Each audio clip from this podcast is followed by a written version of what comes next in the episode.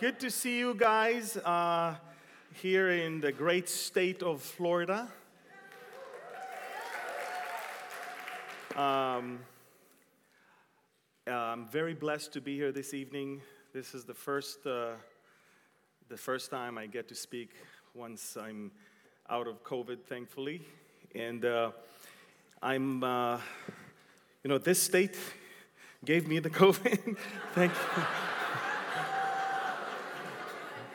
But I still like it. It's okay. But I didn't want to give it to anyone else, so I kept myself locked up in a hotel room for 10 days, and I'm out of prison, and not on parole, and everything is good. Well, uh, it's good to be here this evening and to be able to share with you um, from the Word, but of course, I'll, uh, I'll probably not do justice to myself or to many uh, if I don't say a couple words about what is really truly going on around the world right now, as we, uh, we all witness um, a lot of things that are happening, uh, some things that you are aware of, and many things that you are not aware of. Um, but even when we see all of these things, it's so easy to get caught up with despair and uh, sadness and anguish, sometimes to be very uh, uh, uh I guess uh, uh, someone who is um, always afraid of, of, of, the next step. We, we, we must understand God is in full control of everything. And this morning I was reading Psalm 2 and, and, and, and how men's are handling their affairs. The leaders of the world think they know what they're doing, and God is laughing at them. Literally laughing at how they think they are the ones that are putting together all the parts in this whole jigsaw. So it's just amazing for me to see uh, what is going on. You know, you know, in regards to the United States, um, it's not a secret that we're watching a decline of an empire. Uh, I don't think I need to tell you that.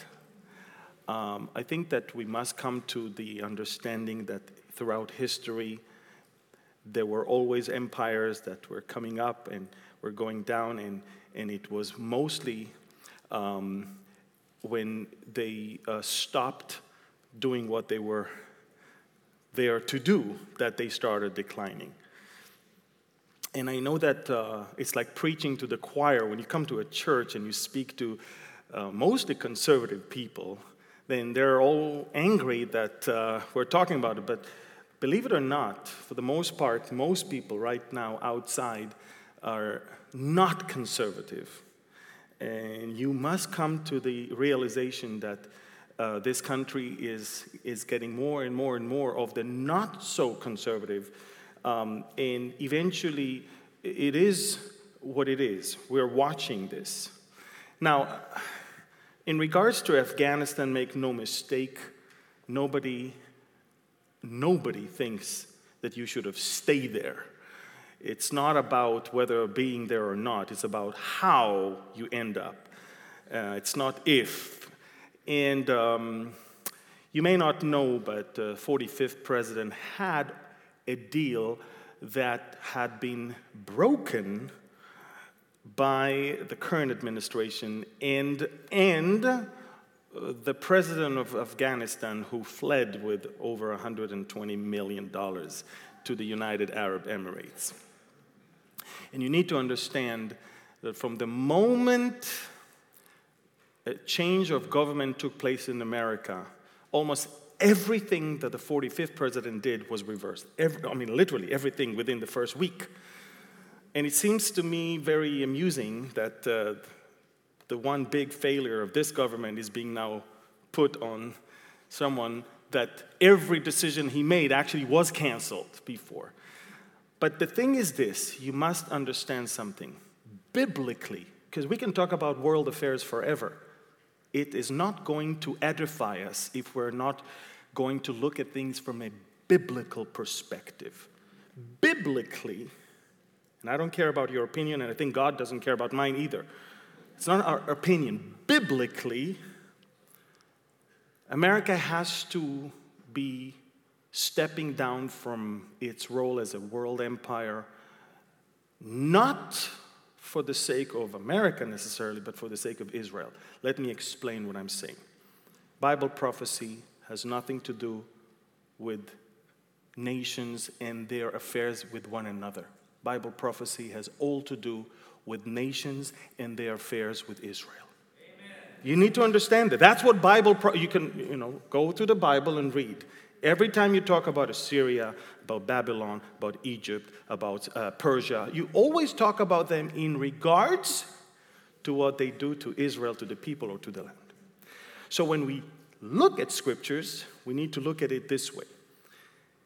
Um, in order for the next big move in Bible prophecy, which everyone agrees is the big war of Ezekiel 38 and 39, um, America cannot come to help Israel, and Israel will be also in a point where it's vulnerable enough to be invaded by the coalition that is coming from the north. And so I am not surprised with what I'm seeing. In fact, I'm encouraged to know that everything that is written in this book, as if I'm surprised, is more accurate than any analyzer or specialist that is sitting in the Department of Justice or Defense or whatever here in this country or in my country. We have a book that contains not only the past, but the present and even more so the future. And God granted us the privilege of, of, of understanding the times and the seasons so we will not be afraid. So we will not be depressed. So we will understand that He's in full control. God knows the affairs of man. He knows everything that is written here in future tense is actually past for God because God is above time. When He's above time, that means He already saw what is going to happen. So, in his, by His grace, He gave us this book so we will know what is going to happen. It's not if, it has to happen because he saw it happening already. That's why when he writes those things, he says, These things must happen. Why must happen? Because he knows the heart of men. And so when we look at things, we need to understand the closer we get to the final phase of the world as we know, before there's going to be a great tribulation and a world leader that will emerge. The closer we get, the more intense it is going to be. The more people will lose confidence in their governments, not only here, all around the world. And the more people will come to the realization that maybe a new system has to be installed, a system where it's no longer government of countries, but maybe it's a global government that will take care of business once and for all everywhere at once. We're the most blessed generation since the time of Jesus Christ. We see more prophecies being fulfilled in our time than any other generation since the generation of 2,000 years ago. And 2,000 years ago, they didn't have a chunk of this book. Did you know that? 2,000 years ago. Nobody in the New Testament had a New Testament.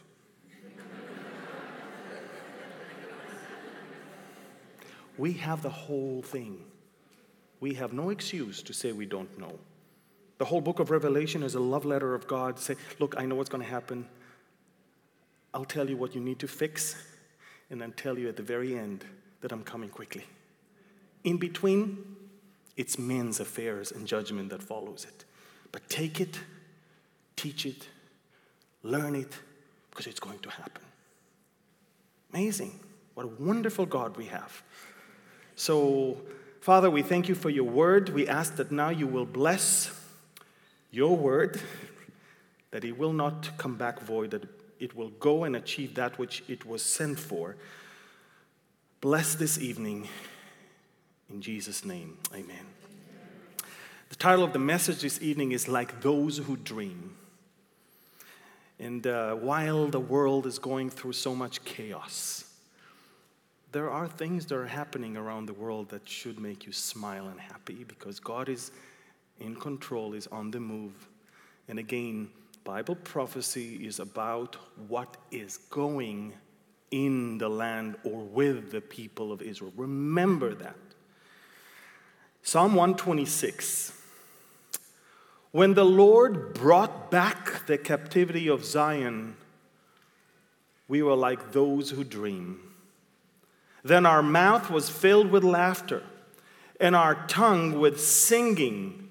Then they said among the nations, The Lord has done great things for them. The Lord has done great things for us, and we are glad. Bring back our captivity, O Lord, as the streams in the south. Those who sow in tears shall reap in joy. He who continually goes forth weeping, bear, bearing seed for sowing, shall doubtless come again with rejoicing, bringing his sheaves with him. Isn't that beautiful? Look, there's not even a single place in, the whole, in this whole portion where it tells you that when you see God in action, you should be angry and sad and murmuring and crying. And no. When we see God in action, when the Lord does what he says he's going to do, we're like those who dream. Dreams are amazing things. And we are like those who dream. We're not those who dream, but we're like them because we're awake. We see what's going on. I came from Israel. I know what's going I don't have to dream, I see. And God speaks through dreams, don't get me wrong. Dreams are amazing. I mean, I'm looking at Abimelech, the, the king who was about to marry Sarah by mistake, if you remember. And God said to him in a dream, Yes, I know that you did this in the integrity of your heart, for I also withheld you from sinning against me. Therefore, I did not let you touch her. Now, therefore, restore the man's wife, for he is a prophet, and he will pray for you, and you shall live. But if you do not restore her, know that you shall surely die, you and all who are yours. God is, is graciously telling that man do what I'm telling you to do and you will live. And when was the last time, when was the first time God said, Hey, if you do this, you will surely die? At the Garden of Eden. He, he told Adam and Eve, I love you so much that I don't want you to die. But if you touch this, you will surely die. And what is it that the serpent said? Oh, you will not surely die. The father of all lies. And so God is warning in dreams. We also know that Jacob, who went from Beersheba all the way down, uh, up towards Haran, basically from southern Israel towards Turkey, up north, he came to a certain place and stayed there all night because the sun had set. And he took one of the stones of that place and put it as, uh, uh at his head. And he lay down in that place to sleep. And then he dreamed. And behold, a ladder was set up on the earth, and its top reached to heaven.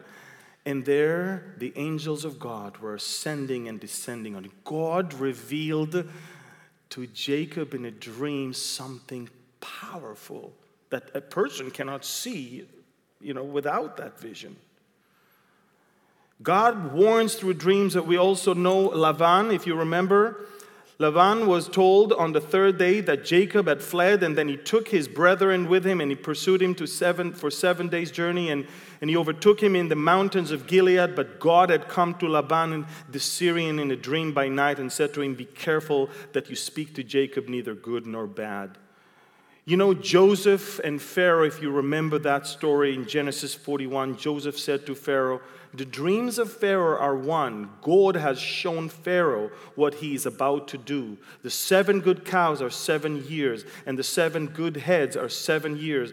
And, and, and, and the dreams are one, and the seventh thing are, and ugly cows which came up after them are seven years, and the seven empty heads be, uh, belighted by the east wind are uh, seven years of famine. This is the thing which I have spoken to Pharaoh. God has shown Pharaoh what he is about to do. God can even show kings, leaders of world empires through dreams, what God is about to do through dreams.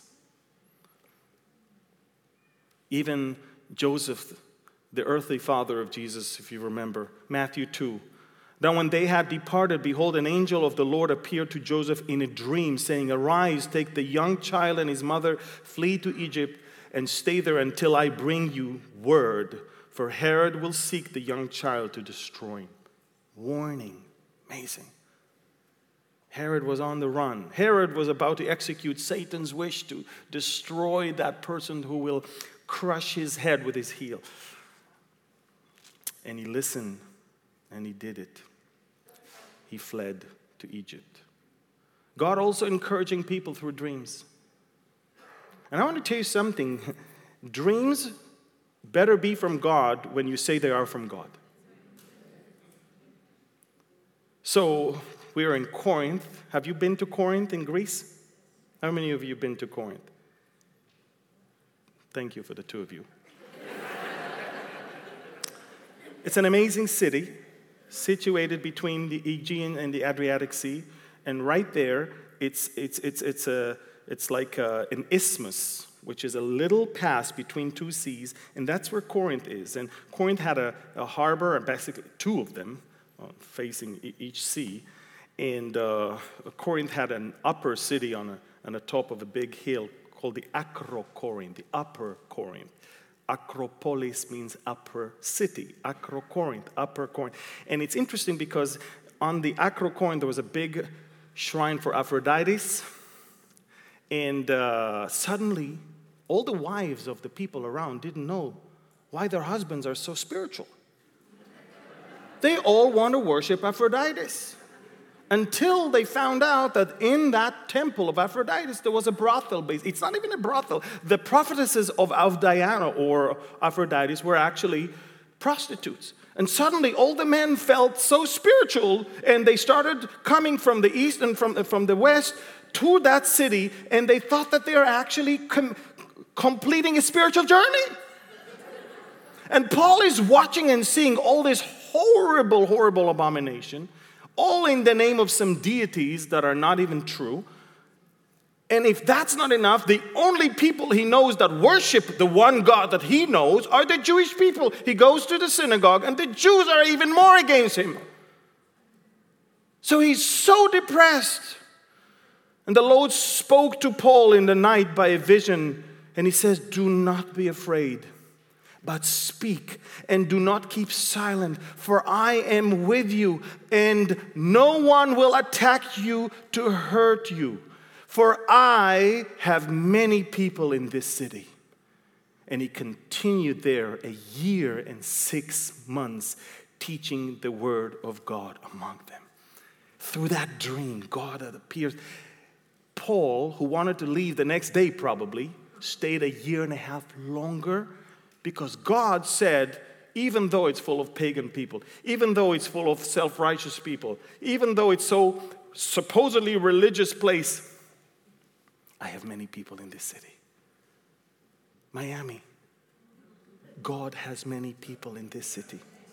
And you're depressed, and if you're discouraged by seeing all the junk that you see outside, don't.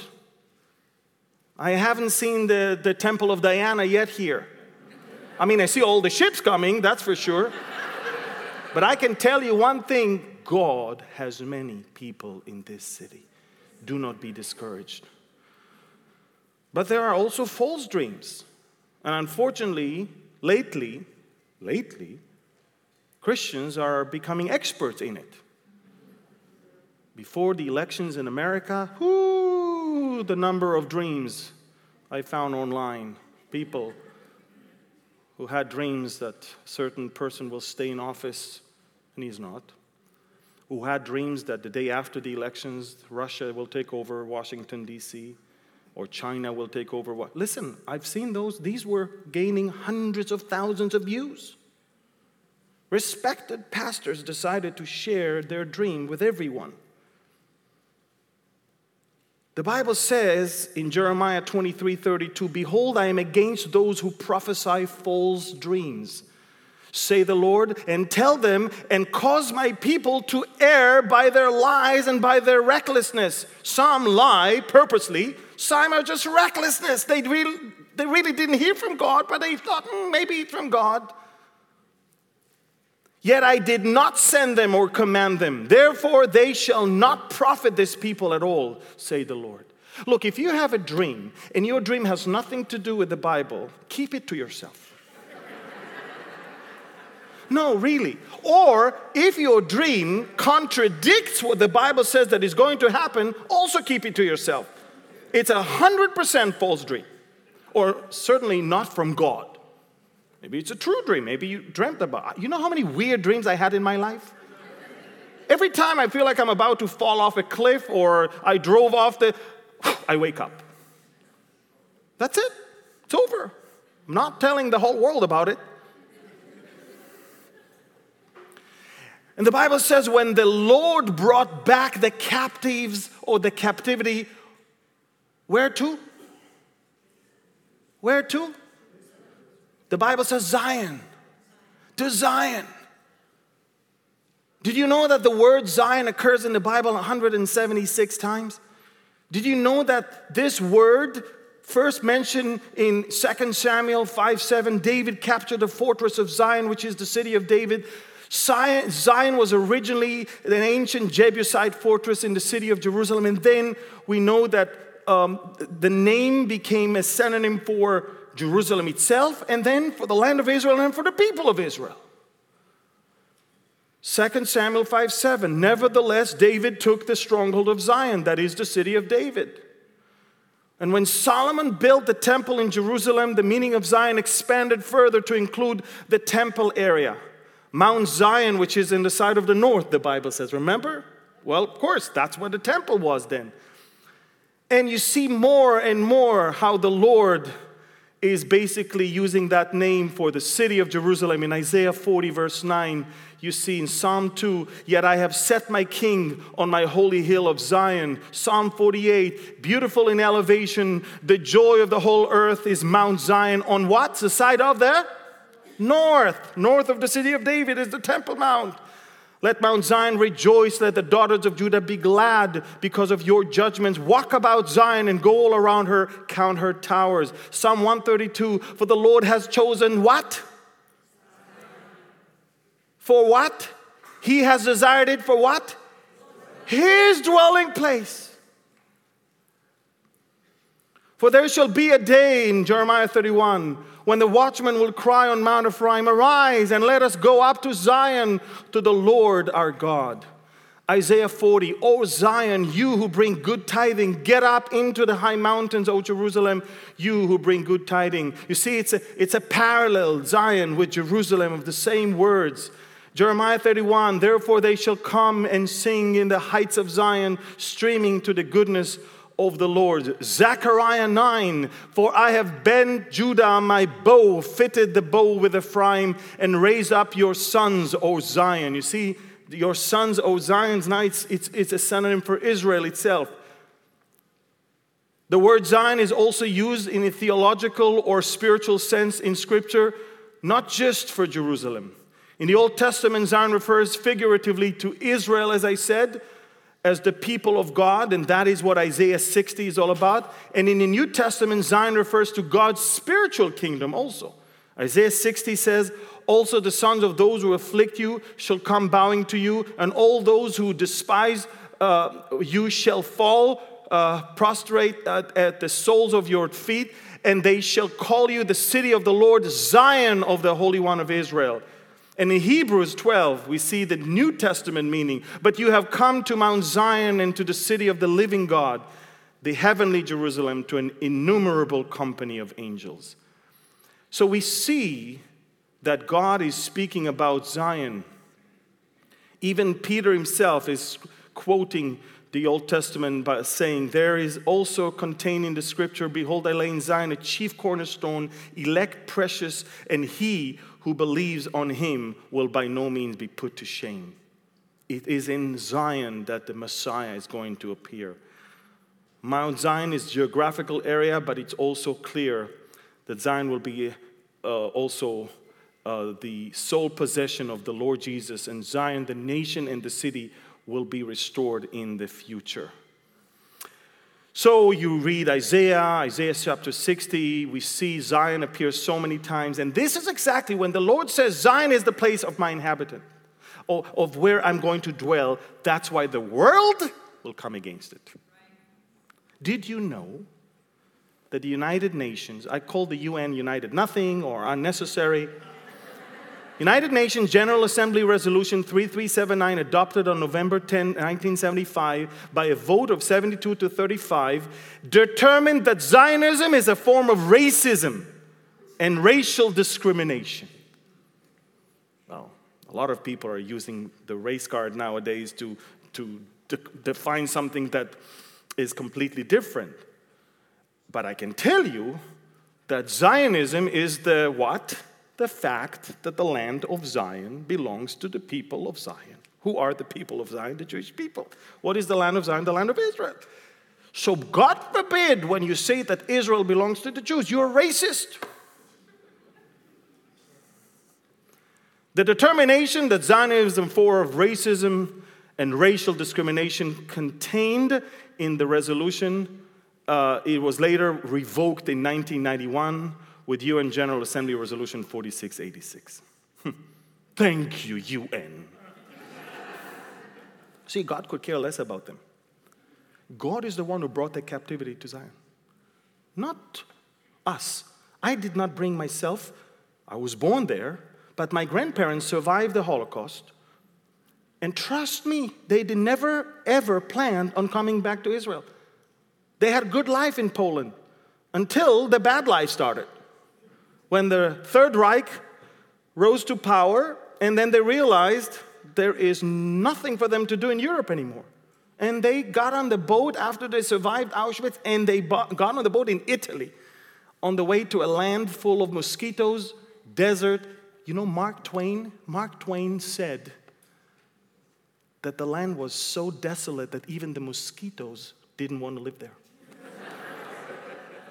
Mark Twain even said, even the cactus that is a great friend of the desert didn't want to live there or grow there. And they packed their things, whatever they had, and they left. And, and the British police stopped them. They lost all their families in the Holocaust. They see the promised land. The British police stopped them, turned their boat, and sent them to Cyprus. This is where my mom was born, in a, in a detention camp in Cyprus. In the captivity. The Lord brought them back. God, make no mistake, allowed the captivity. Who is the one who sent the Jews out of the land for 70 years during the time of Jeremiah? God. And why is that so? It's so because they did not keep the commandments of God. And they did not keep the every Seventh year was a sabbatical year, if you remember. They, for 490 years, they skipped that seventh year. And altogether, 70 years that they did not keep. For each and every one of those sabbatical, God said, You will spend outside. These nations will serve the king of Babylon 70 years.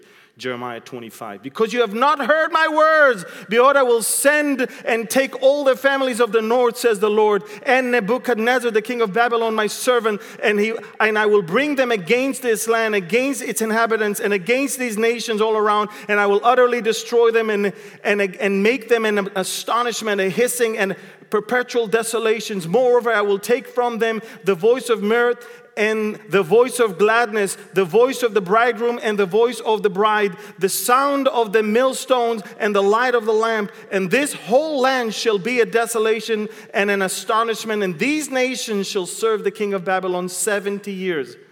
And it's interesting because you're saying, wait a minute, how can God allow such a thing? Well, God is not the one who made Nebuchadnezzar hate Israel. He used the fact that he was coming anyway to judge Israel for what Israel did. But guess what? He punished the perpetrators for their motives. In other words, if you're saying, oh, I hate those Jews, they deserve punishment, well, God is going to punish you for hating them. But, but they are not f- fulfilling God's word. That's their problem with Him, not yours. Jeremiah 25. Then it will come to pass when 70 years are completed that I will punish who? The king of Babylon. See, God did not put the hatred in the hearts of, of the king of Babylon for Israel, he used it and then he judged him for it. The Lord is the one who brought the captives to Zion, not us. The Lord. When somebody comes to you and says, How come the Jews return back to their land? They, are, they do not belong there. Well, if you have a problem with that, talk to you know who? The Lord. He brought them back. He brought them back. And by the way, every minute the Jewish people spent outside of Israel was an abomination for God. You know why? I'll tell you why. I'll show you why. Moreover, the word of the Lord came to me, saying, Son of man, when the house of Israel dwelt in their own land, they defiled it by their own ways and deeds.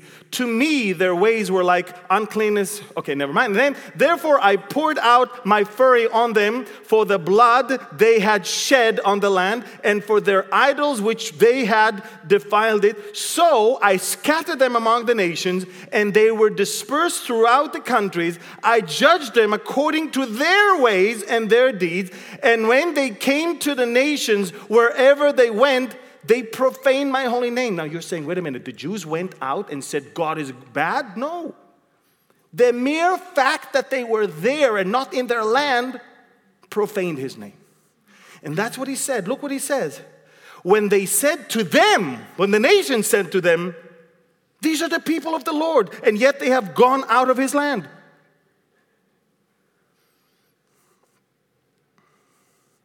But I had concern for my holy name, which the house of Israel had profaned among the nations wherever they went. Just by going to the nations without saying a word, you already profaned the name of the Lord because you're not to be there.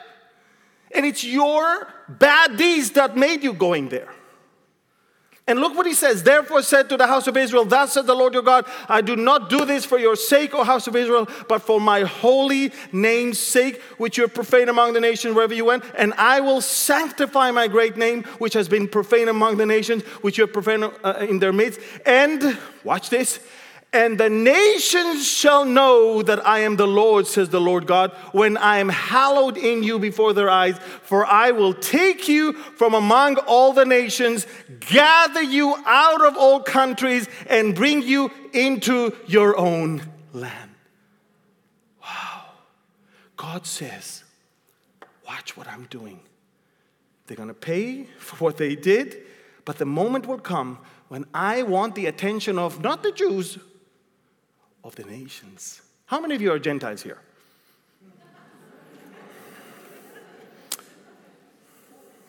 Yes.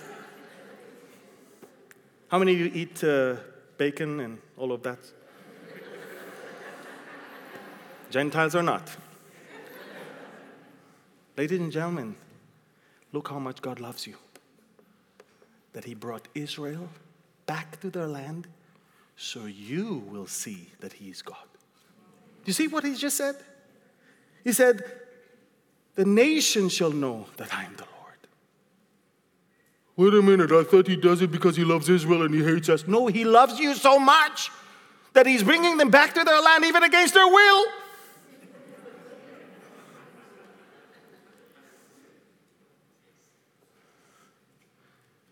In Ezekiel 37, The Lord said to me, Son of man, these bones are the whole house of Israel. The Lord brought Ezekiel in a dream to a valley full of dry bones. Ezekiel is terrified. These bones can talk because they are a living people, but they are just skin and bones.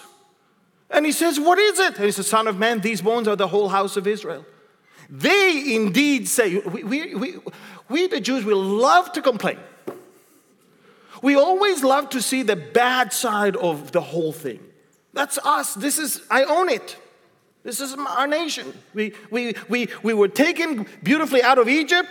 He parted the Red Sea for us, and we wanted meat. we want to go back to Egypt. Can you imagine? We love to complain. Have you watched Seinfeld? We love to complain. That's what, now watch this. Watch this. Ezekiel says, Look, what is it? And the Lord said, You see them? That's the house of Israel. Now let me tell you what they say. They say, Our bones are dry, our hope is lost, and we ourselves are cut off. They see that they're, and then he says, Behold, Behold, O my people, I, I will open your graves and cause you to come up from your graves, and I will bring you into what land? The Lord bring us back to Zion. It's Israel, not Palestine. It's not a Palestine. He will bring us back to the land of Israel. And look what he says. And then you shall know that I am the Lord when I have opened your graves, O my people, and brought you up from your graves. I will put my spirit in you and you shall live. I will place you in your own land and you shall know that I, the Lord, have spoken it and performed it. You see, God says, Look, I'm not only talking, I'm doing. America didn't help you. Did you know that there was a whole ship of Jews that fled from Germany and America didn't let them in? Cuba didn't let them in. Cuba didn't let them in, America didn't let them in, Canada didn't let them in. They had to go back to, uh, uh, to Germany, and most of them died. And God says, I, the Lord, have spoken it and performed it. Nobody helped them. There was no C 17 or C 130s that were taking off every 10 minutes from the airport loaded with people.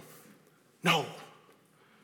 And we survived the genocide of 6 million people who, by the way, killed us just because we're Jews. And nobody helped. And God says, you you really don't need anyone to bring you back. I will bring you back. It's my job. And He brought us back. What does it mean, the word back? Return, which means they were there before. Hello? The first time I will say it's the first time is when Abraham came. That's first time. It's the land, it's Abraham, it's okay. In fact, God didn't even give him a choice. It's not like Abraham, what do you think? Canaan, Canada, choose. No. I will take you to a place that I will show you. And he didn't even ask him for his opinion. Get out of your country, from your family, and from your father's house to a land that I will show you, and I will make you a great nation. Although Abraham is the father of all nations, out of Abraham's loin came a great nation. I will bless you and make your name great, and you shall be a blessing, and I will bless those who bless you, that nation. And I will curse him who curses you, and in you the families of the earth shall be blessed. In other words, through that nation, the rest of the families of the earth are going to be blessed. Wow. This is a recipe. Bless them, you'll be blessed. Curse them, you'll be cursed. Very simple. How can I be blessed? Bless them. How can I be cursed? Curse them. Ask Balaam. Back in the land was already when Joshua led them into the land. That was back.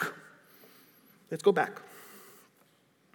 After the death of Moses, the servant of the Lord, it came to pass the Lord spoke to Joshua, the son of Nun, Moses' assistant, assistant saying, Moses, my servant, is dead. Now therefore arise, go over this Jordan, you and all these people, to the land which I am giving to them, the children of Israel. God gave it to us. We, we, we don't beg for land. God gave it to us. By the way, this is the first time they enter as a nation. When they left, they left as just the sons of Jacob. Remember? Just the sons. When they came back, they came as the nation. Wow. And then, of course, we know in Daniel chapter 9 Lord, according to all your righteousness, I pray that your anger and your fury be turned away from your city, Jerusalem. Because after they came back, the Lord sent them out again and your holy mountain because for our sins and for the iniquities of our fathers, Jerusalem and the people are a reproach to all those around us. Now, therefore, our God, hear the prayer of your servant and his supplication, and for the Lord's sake, cause your face to shine on your sanctuary, which is desolate. Oh, my God, incline your ear and hear. Open your eyes and see our desolations and the city which is called by your name. For we do not present our supplications before you because of our righteous deeds, but because of your great mercies. Oh Lord, hear. Oh Lord, forgive. Oh Lord, listen and act. Do not delay for your own sake, my God, for your city and your people are called by your name. What a, what a courageous man Daniel was. He says, Lord, whatever you do with us, remember, everybody will know that it's you. And after we came back to the land, we blew it again. And the Romans kick us out, this time for 2,000 years. And then Ezekiel speaks about the return of the Jews. I will take you from among the nations, gather you of all the countries, and bring you into your own land. That's what Ezekiel said. Wow. First, the physical restoration of Israel. Then he says, Then I will sprinkle clean water on you, and you shall be clean. I will cleanse you from all filthiness and from all your idols. I will give you a new heart and put a new spirit in you. I will take the heart of. How can you get a new heart? I tell you how. Read Jeremiah 31. The Lord said in verse 30 and 31, He said, I will give you a new testament, new covenant. And it will no longer be written on paper, it will be written on the plates of your heart. Your heart will change and the word will be already on it. How? Only when you believe in Christ. The New Testament, New Covenant. I'll take that heart of stone out of your flesh, give a heart of flesh. I will put my spirit within you and cause you to walk in my statutes, and you will keep my judgment and do them. Then you shall dwell in the land that I gave to your fathers. You shall also be my people, and I will be your God. So God began over the last 70 years the physical restoration of Israel. He started, and it's called aliyah in Hebrew, to ascend, to go up to the house of the Lord, I guess. Aliyah is going up. The Lord came down upon Mount, maybe because Moses went up to get the, the law, but Micah says, Come up, let us go up to the mountain of the Lord, to the house of God of Jacob. So God is bringing the Jews back to the land. Did you know that there's a new report that shows that a greater number of Jews making aliyah, it means the closer we are to seeing Israel receive a new heart. Because first they need to be restored physically to the land, and then they will be restored spiritually. He's bringing the Jews, the Jewish people, back from the ends of the earth, not just from one place, not just from Babylon, this time from the four corners of the world. He's working on, on, on uh, working all of human history to this end to be God to his beloved creation with every new immigrant, the time gets closer. You see, some Gentiles along the history understood what God is doing with Israel. Yes. One of them, we know, was Rahab. Not the best job in the world, but she was what we call street smart. Mm. Not a great choice of words. But uh, before they lay down, she came to those spies and, and, and on that roof, and she said to them, I know that the Lord has given you the land. I know. And she said to them, The terror that you of you has fallen on us, that the inhabitants of all the land faint hearted because of you. We have heard how the Lord dried up the water of the Red Sea for you. We've heard what he did to the kings of, of the Amorites. And as soon as we heard these things, our hearts melted. Neither did there remain any more courage in anyone because of you. For the Lord your God, He is God in heaven above and on earth beneath. That's why this woman is in the lineage of the Savior. It's an. I go back to Balaam in Numbers 23. He took up his oracle, Balaam, that magician. He got money from the king to curse Israel. He took the money, put it in his pocket, took the oracle, and said, Balak, the king of Moab, has brought me from Aram, from the mountains of the east. Come curse Jacob for me, and come denounce Israel. And then he said, Oops, got the money, but how shall I curse whom God has not cursed? Sorry, can't do it. There was no return of the money policy in those days. Even Ruth said to her mother in law, Wherever you go, I will go. Wherever you lodge, I will lodge. Your people shall be my people, your God, my God. Wherever you die, I die, and there will I be buried. The Lord do so to me, and more also, if anything but death parts you and me.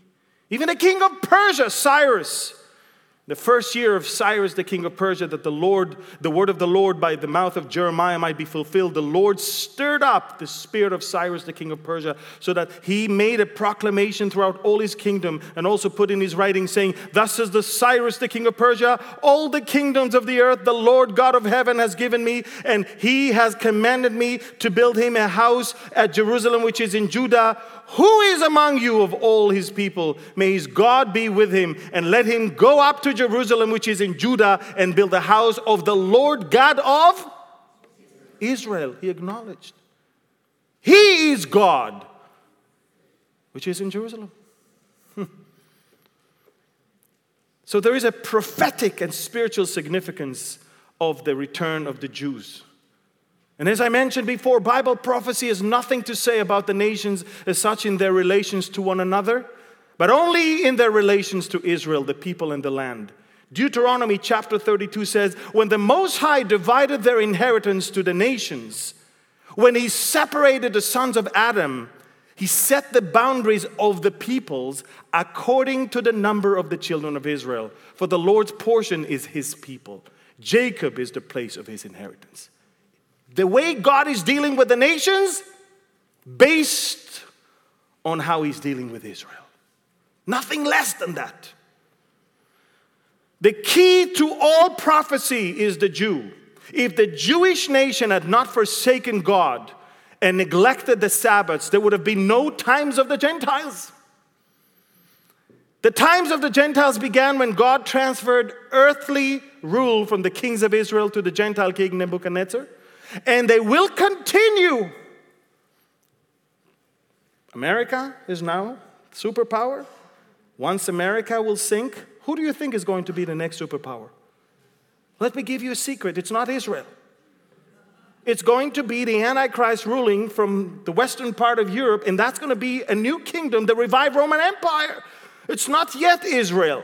And the seven years tribulation will finally bring Israel on its knees to finally acknowledge Jesus as Messiah, and then the Bible says it will continue until Israel again becomes the head of all nations during the millennial kingdom. And we, the generation, look at you, all of you, filling this place on a Wednesday evening. Look at you. You are the generation that is watching the fig tree coming back to life. You're watching God's handling with Israel within your lifetime the way not even the apostles and the disciples saw. Learn this parable from the fig tree. Jesus said when he spoke about the end time signs, he says, When its branch has already become tender and puts forth leaves, you know that summer is near. So you also, when you see all these things, know that it is near at the doors. When the Jewish people return back to their land and that fig tree that was cursed is now coming back to life, you know it's the end. He says, Assuredly I say to you, this generation, this generation, I want you to lift up your hand right now. Hello? you are the generation. This generation, by no means, pass away until all these things take place. Heaven and earth will pass away, but thy word will by no means pass away. And, and, and the psalmist wrote, Bring us back to the land, he says, like the streams in the south. Have you been to Israel? Good, because there are no streams in the south. like the southern part of Israel is a desert. There's only one case where those that part of the land has streams. You know when? Flash floods. When it's heavy rains all around the mountains it comes down as flash flood. Have you ever seen a flash flood? It's just, it takes everything on its way. And that exactly what happened in 1948. I, I started this message with my grandparents surviving Auschwitz, making it all the way to the land. For every person that lived in Israel in 1948, three new immigrants came. Amazing. Flash flood. And it's aliyah, it's immigration from the four winds. And we didn't even know how to communicate. Yemenite Jews, Moroccan Jews, German Jews, Spanish Jews, Polish Jews, Russian. How, did, how will they even communicate? God says it's time to restore their language Hebrew. Wow. See, He restored first the land, then restored them from their graveyard in Europe brought them back to their land, restored the language, and now, thus, the fig tree is coming back to life. Therefore, behold, the days are coming, says the Lord, that it shall no more be said, The Lord lives, who brought up the children of Israel from the land of Egypt. But the Lord lives who brought up the children of Israel from the land of the north and from all the lands where he had driven them. For I will bring them back into their land which I have which I gave to their fathers. Behold, I will send for many fishermen, says the Lord, and they shall fish them. And afterwards I will send for many hunters, and they shall hunt them for every mountain and every hill, and out of the holes of the rocks. For my eyes are on all their ways they are not hidden from my face nor is their iniquity hidden from my face. And the lord began the most amazing thing that is happening before our very eyes and all of us are just too busy talking about vaccines. Look what's going on when all of us are just being completely distracted by the enemy. Take a look. I want you to see those those pictures Jews are coming by great numbers.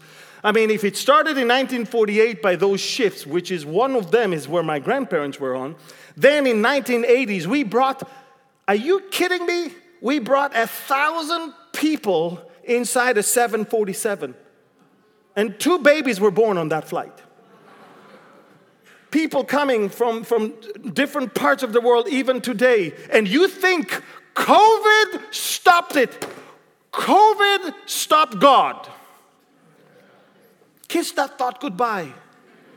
Take a look at the next one and see for yourself. Look at what I am seeing right here. Despite pandemic, more Argentine Jews made move to Israel in 2020. Netanyahu tells Ethiopian Prime Minister he plans to airlift 2,000 Ethiopian Jews to Israel. After canceled flight, 31 Brazilian Jews zigzag their way to Israel. Past decades saw over a quarter million immigrants to Israel from how many countries? 150 countries.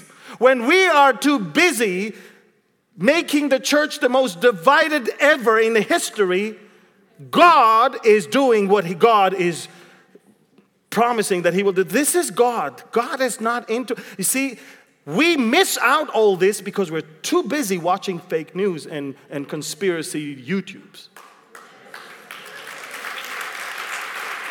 Look at this annual aliyah 2010, 19,000, 2011, 12, 13.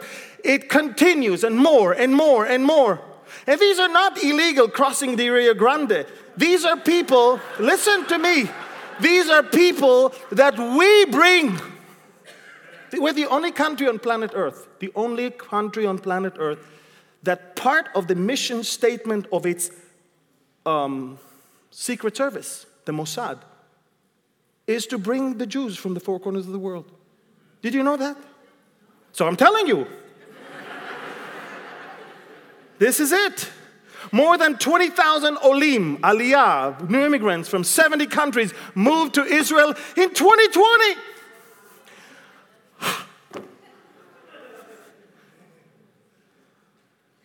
and we, and the church is missing out because we're so busy.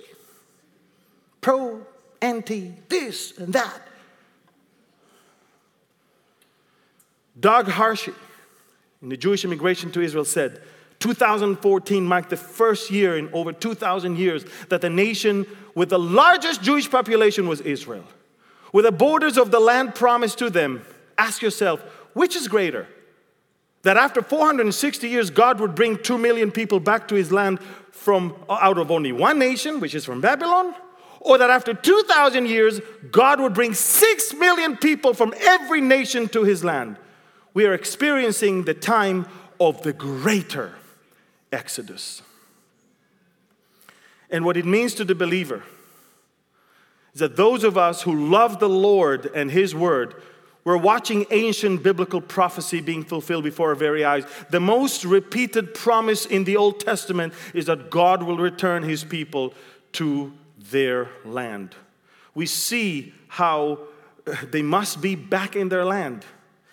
For Daniel's prophecy, to be. Look at it. Daniel says 70 weeks are determined for your people and for your holy city to finish transgression, make an end of sins, make reconciliation for iniquity, to bring in everlasting righteousness, to seal up vision and prophecy, and to anoint the Most High. So we see that there is a, a whole prophecy just for the people of Israel. 70 weeks are determined for your people and your city. We happen, the church happened to just be right in there. But the vision was for the people of Israel. I believe that for the first time in history, God is using the church and Israel simultaneously. Because when Israel was in the land, the church did not exist. And when the church came to, to uh, existence, Israel was spread all around the world. First time ever, the church exists and Israel is back in their land since 1948. And I believe it's, it's an amazing, it's, it's like the two trumpets that God gave Moses to make. The Lord spoke to Moses, Make two silver trumpets for yourself. You shall make them out of hammered work. You shall use them for calling the congregation, directing the movement of the camps. And when they blow both of them, all the congregation shall gather before you at the door of the tabernacle of meeting. Israel is the time clock. See, I believe that we are the two that symbolizes of Israel and the church. Simultaneously, God is using the church and Israel to tell the whole world, I'm about to do something. Israel is a time clock to the physical departure of the church. You may be here this evening and you not understand. The scriptures are telling us that God is about to take his church out of here. Wait a minute, that sounds too fictitious. Oh, whoa, whoa, whoa, whoa, whoa. The Bible spoke about the parting of the Red Sea. It makes sense to you? Good, because the rapture of the church should make sense to you as well.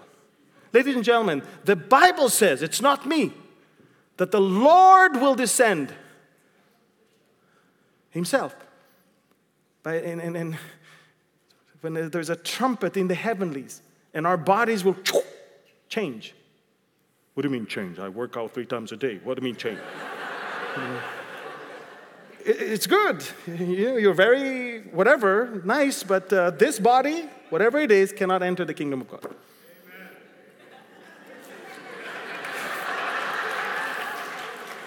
I always hear those amens in a McDonald's when, while people are. St- Israel is, you have to understand, when we see these things happening, we look up because our redemption is drawing near. Wait, wait, wait a minute. What do you mean, amen? I just said our redemption is drawing near. I thought we are redeemed. The redemption of the body. Romans 8. You say, We're still here. We are having new heart, new spirit. We are new creation. We, we are born again, spirit filled, but we're still here. Look at you. Put a picture of you from 20 years ago. You're dying. But the Lord says very soon, what is He going to do? Change us and take us out of here.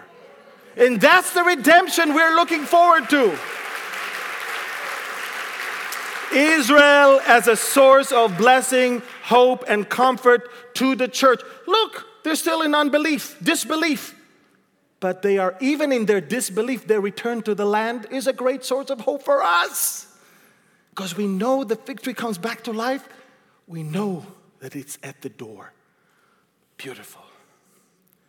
Israel is also the subject of blessing and hope and comfort from the church. Isaiah 40 says, Comfort ye, comfort my people. Who can comfort his people? Tell me. Who can comfort God's people, Israel? Only those who were comforted.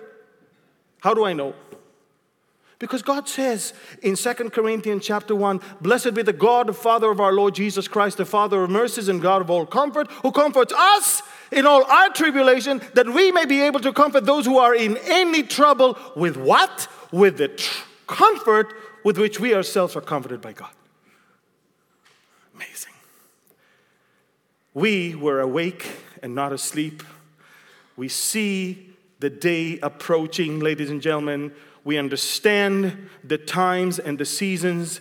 We understand what's going on around the world. They'll sell you that there's going to be peace and safety, but sudden destruction will come upon them as labor pains upon pregnant women, and they shall not escape, the Bible says. 2 Timothy 4 2 Preach the word, be ready in season and out of season, convince, rebuke, exhort with all long suffering and teaching, because we are the sons of light in a very dark world. And with the only reason God is still having us here is because He's not done yet with all the sinners outside. Now, what is the, by the way, how many of you have business card?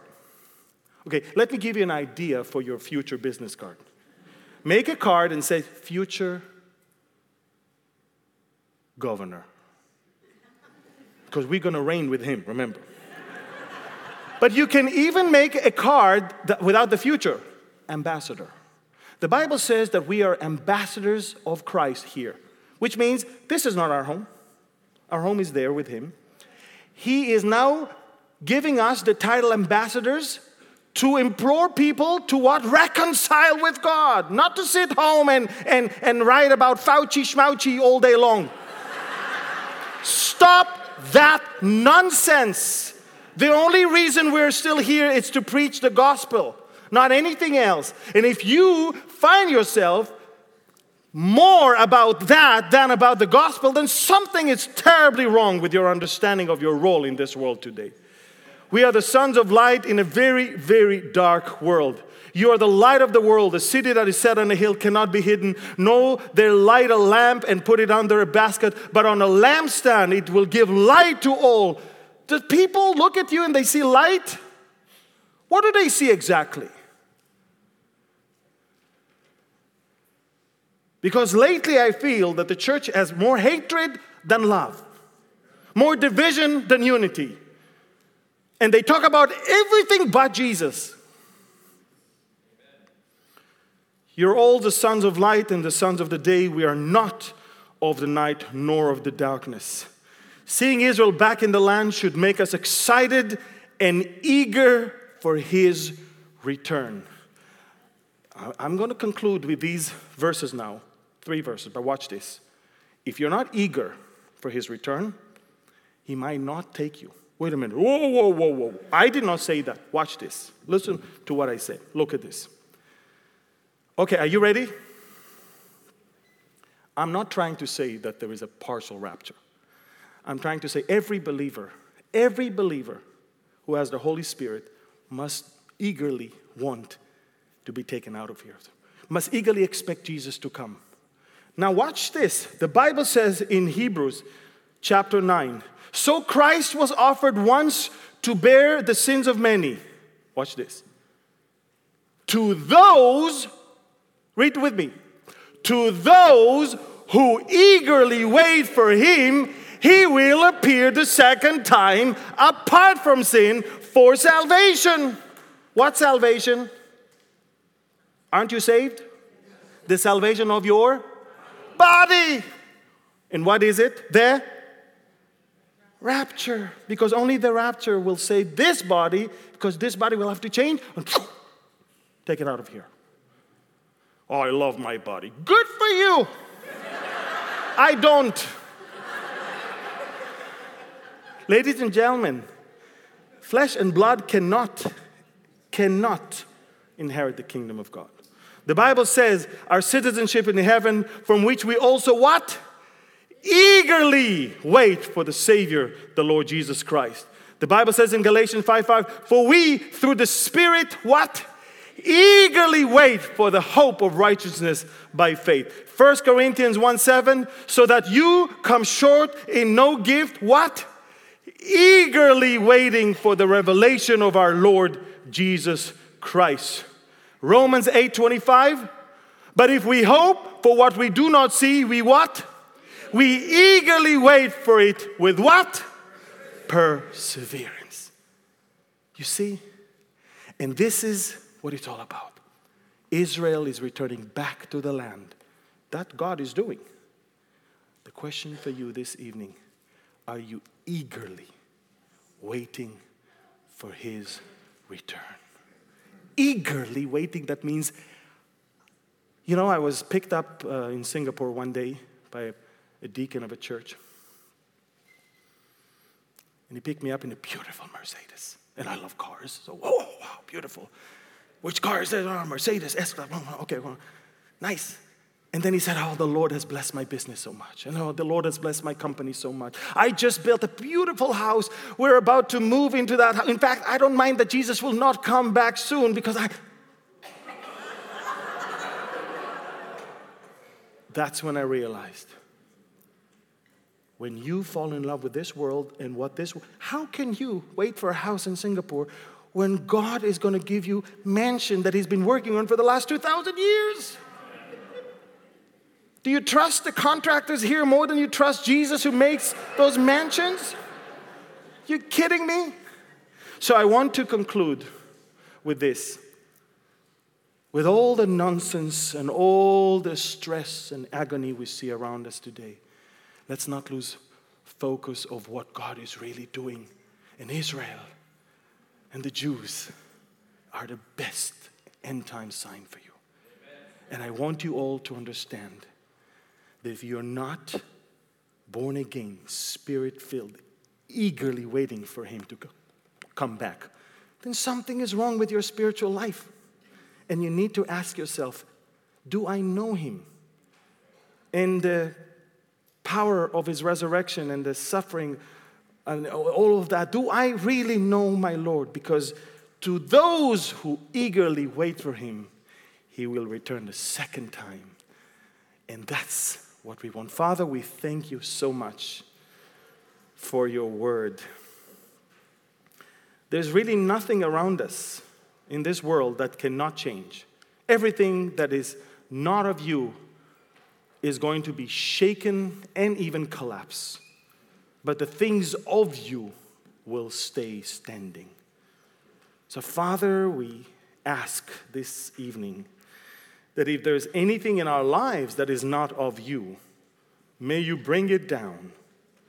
So only your word, your commandments, your, your light will be shining through us. These are dark days. The Bible says, redeem your time, for the days are evil we ask, Father, as Moses said in Psalm 90, teach us to count our days. In the very few days, weeks, or months that we still have here, I don't know. Make us redeem the time preach the gospel, be about the Father's business. And wherever we are, whether it's ministry, work, politics, whatever we do, may we shine the light of Jesus and bring people to Him by what we say and how we live. We thank you and we bless you this evening. And we ask this in the holy, in the name of the Holy One of Israel, Yeshua HaMashiach, Jesus the Messiah who is the Lamb of God, the Lion of the tribe of Judah, the Prince of Peace, who can give us peace now and forever, here and everywhere. And as things are going to get only worse in this world, as Jesus promised, let us remember to be of good cheer, for He has overcome this world. And we pray in the name of Jesus. And all of God's people say, Amen. Amen. I want to. Uh, I want to apologize that I cannot stay long. I'm up since 3 a.m. I was on a uh, few things that I needed to be in Israel on, on camera. So please forgive me. I have to rush back and go to bed. So thank you. God bless you and good evening.